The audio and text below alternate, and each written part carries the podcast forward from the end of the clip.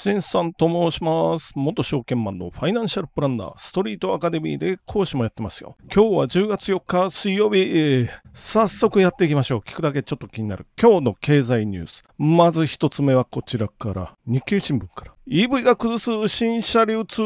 車ディーラー、山田の衝撃、住宅とセット販売、脅威、メーカー系列の強み、ほころぶ読みます。電気自動車 EV の荒波が日本の新車の流通モデルを崩しつつある。トヨタ、ホンダといった看板を掲げるメーカー系列のディーラーが長年主導権を握ってきた。だが、ネット販売の米テスラが値下げで攻め、EV 世界2位の中国 BYD は3年年で100点を築く。EV と親和性の高い住宅を扱う山田電機も参入し、地殻変動が起きるということで、まあ日本の場合どうかなとは思うんですけど、でも一定の流れこれ出てきますよね。あと当然 EV は大容量のバッテリーが乗ってるわけで、今この太陽光と家とこの電気自動車ですよね。この車のバッテリーを車を乗らない間は家庭用の電池として使うというスマートグリッドみたいなお話もありますから、まあ、これを、まあ、全部は当然やらないですよ。とでも東京なんかはこう屋根にソーラーパネルを載せるのをなんか条例化するとかっていうこのね都知事の方針がもう決まってんのかなあれありますからまあ一定数は出てきますよ。まあただし東京なんていうのはね自動車いりますか？いやいらないでしょうみたいなところが多いので割と。車保有コストめちゃくちゃ高いんで東京なんて。それこそもうね23区内のまあ電車はあるわバスはあるわ地下鉄はあるわっていう感じでまあそんなに東京はいらない。これ地方のお話かな。地方はでもね電気自動車ちょっと時間がかかるかなと思いながらも日本は今まではガソリン車も性能いいですよ。壊れないガソリン車。そしてそれにさらにまあ、上乗せするような形でトヨタのハイブリッド、まあ、プラグインハイブリッドっていうのが出てきてますから、まあ、プラグインハイブリッドもまとめてハイブリッドって言いますけど、ただしそれにちょっと陰りが出てきてますよっていうことですよね。まず、運転免許証を持ってる人口がじりじりとこう減ってきてるわけですよ。特に高齢者が返納していってるんで、これが年間4、50万人ぐらいはもう返していってますよって、多分80代になったぐらいの人たちからかな。で、今段階世代がものすごい数いるので、これが今75歳ぐらいになってきてるので、あと5年から10年ぐらい経ったら、一気にこの人たちも返していくのかな。子供世代からするとね、親の、親が車運転して、これもし人に怪我行かせたらどうしようと思うんで返してくれと。とりあえず返してくださいって 言いますから、まあ、うちなんかもそうなんですけど、多分そういうところ多いですよ。ただし、地方多いですよね。地方だとね、ないんですよ。バスもないし。まあ、地方行ったらわかると思いますけど、車がないと生活できないぞっていうところもいっぱいありますからね。まあ、田舎ね。我が家も田舎ですよ。車がないと生活できないですよ。で、話を元に戻しますよ。日本の優秀なガソリン車、ハイブリッド。これが今逆風。一つは日本の我々の運転免許証を変える人がいっぱい出てきましたよ。二つ目は今度サービスをするサイド。整備士、自動車の整備士が年取ってきましたよっていう、これ全産業に言えますよね。建設業もそうですよ。あるいは、あと、あの、農家さんとかもそうですよ。もう全部そうですよ。全部年取ってきてますよ。若い人少ないですよ。で、さらにもう10歳未満ぐらいの子供たちもめちゃめちゃ少ないんで、これはずっとつきまといますよ。で、日本にとってのガソリン車に対する逆、3つ目は当然 EV、電気自動車がもうテスラ、まあ、BYD が小型のな。でもね、まだ今の段階だとね、日本の人たちは、我々は、まあ中国製の電気自動車はまだ買わないかな。ま、まだ早いかな。今のこの、これぐらいの開きだとまだ買わない人は多いと思いますよ。まあ、ディーラーもこれ縮小気味になっていくっていうことかな。ディーラーってもともとはね、あれ地場の、なんていうか、まあ代理店に近いような制度なんかな。ディーラーっていうと。別にあれはメーカー直営ではないので、まあ普通に地元でお商売でやってる、そういうところが多いと思うので、でも整備士もいないし、お客さんもまあ車持つ人が少なくなってきたらそれは数をどんどん減らしていってそれでまたお客さんも車を買わないというこう悪循環になりそうなそんな感じなんですけどまあ日本の自動車ガソリン車頑張ってほしいなと思いながら次のニュース行ってみましょう。次のニュースは日経新聞から円150円1年ぶり安値ドルどっぽ高どっぽっていうのは一人で歩くと書いてどっぽ高。米にマネー集中。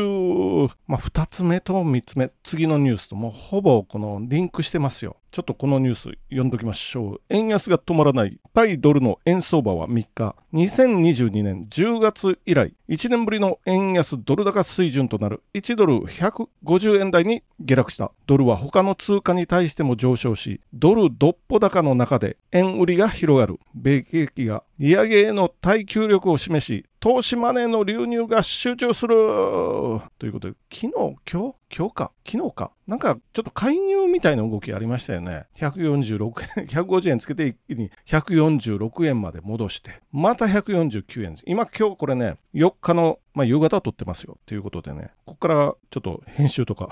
編集してますから一応これね、編集して、あとちょっとノイズ消してとかやってからアップしますよ。で、この円安ですよ。ドルが高いんですよ。円は一方的に安いけど、ドルが高いっていうのが突出してるかなっていういう感じですよね。その証拠に、オーストラリアドルはまだ93円ですから、これずっと80円台になってますけど、タイドルと比べると、オーストラリアドルなんかはそんなに円安の方には振ってないっていうことで、じゃあなんでこのドルが高いですか？ってなると、もう一言で言うと、金利ということになります。今、金利がね、もう10年、米国の10年債でも4.8%台に乗せてきてるので、もう5%が見え始めたっていうことですよ。ちょっと前まで、去年か？去年、一昨年なんかもしれないですけど、1%台ぐらいだったんですけど、それがもう5%が見えてきた。10年債で5%なんてなった時には、まあ、じゃあ5%もらえるんなら株なんて買わずにっていう人が増えますからね。もう一つはその金利とも関係あるんですけれども、あと政策金利ですよね。日本はマイナス4.4なんですよ。政策金利と物価。これの実質的な金利ということになると、日本はマイナスですよ。この実質金利っていうのは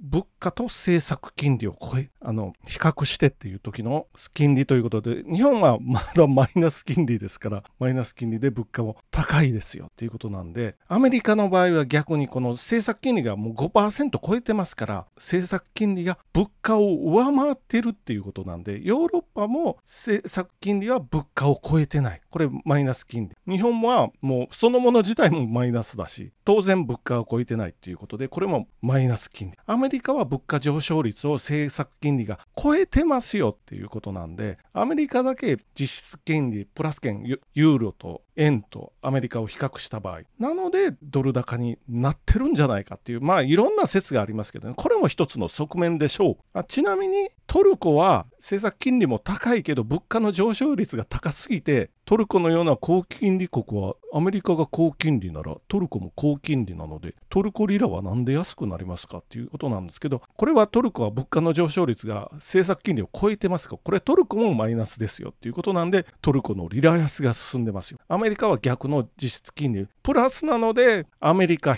人米ドルだけが高いですよっていう、まあそういう感じですね。これが相場に影響を及ぼしてきましたということで、次のニュースいってみましょう。最後のニュースはブルームバーグから日経平均下げ600円超米金利上昇や景気不透明感自動車や銀行売り読みます日本株は5営業日続落。日経平均株価の終値は5月17日以来4ヶ月半ぶりの安値をつけた。世界的に金利の上昇が加速し警戒した売りが広がった。ということでえっとね日経平均がまあ2% まあ600円超というこれブルーブルームバーグの記事にありますけど700円超ですからね。711円安です日経平均は。2.2%マイナスと。バフェットさんがバフェットじいさんが来てから株価日本株上がり出したんですけどドル建て換算だとその水準はもう下回ってきましたよ。前回、前回っていつか言ったんですけど、最近ね、日本のマーケットももう70%が外国人投資家が売買してるんで、これドル建て平均、あ、ドル建ての日経平均も結構見てるんで、それがもうバフェットじいさん来た時を下回ってきたっていうことでですね、これの、じゃあ原因はさっきの米国金利高。で、日本もつられて金利が上がり始めたので、今、例えばですね、日本の金利で言うと、長期金利は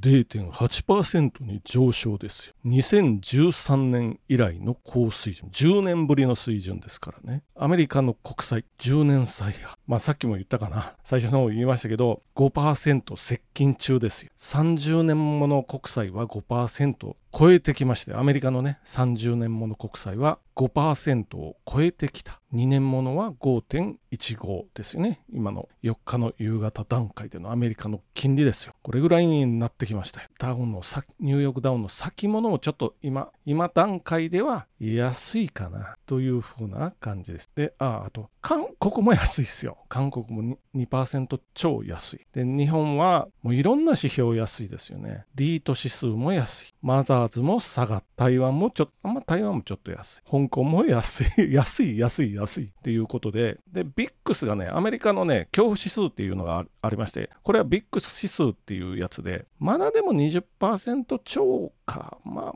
これちょっとざわつき出すのは30%を超えてからということなので、まだもうちょっと上がるかな。本格的に、まあこれでもまだ3万円台、日経平均3万500円台キープしてるんで、まあ3万3000円台半ばぐらいの高値から見たら、まあとりあえずは1割下げても2万9000円台半ばぐらいですよね。で、その前に3万円の攻防があると思うんで、これ来週は S q って言って、あのオプション、デリバティブの生産日がありますから、ここでやっぱりちょっと一波乱あるかもしれないです。今下がってきてるっていうことは、ひょっとしたら一旦3万2000円ぐらいまで戻すかもしれないし、今下がってさらにアメリカも下がると、どんどんアメリカになんせ振り回されるな、日本は。やっぱり日本というよりもアメリカを見といたら、じゃあもういいんじゃないのねっていうぐらい振り回されますけど、この来週に関するこのね、需給関係ですよね。とりあえずは受給っていうことになってきてるんで、まあ来週にかけてどうなるかっていう感じですけどね。ただしもうアメリカの金利の高さが、この高騰が止まらないっていう感じです。住宅ローン金利が今30年ものが 5%, 5乗せたら多分アメリカの住宅ローン、固定が多いらしいんで7%ぐらいになってたらこれ、まあ家買えるか、